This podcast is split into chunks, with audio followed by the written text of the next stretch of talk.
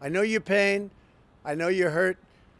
We had an election that was stolen from us. It was a landslide election, and everyone knows it, especially the other side.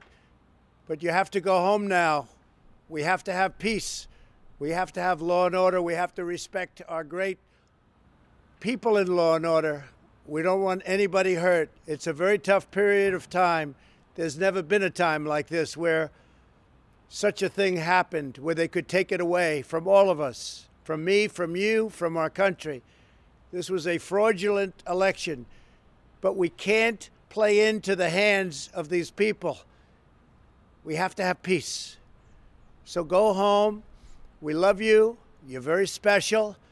You've seen what happens. You see the way others are treated that are so bad and so evil.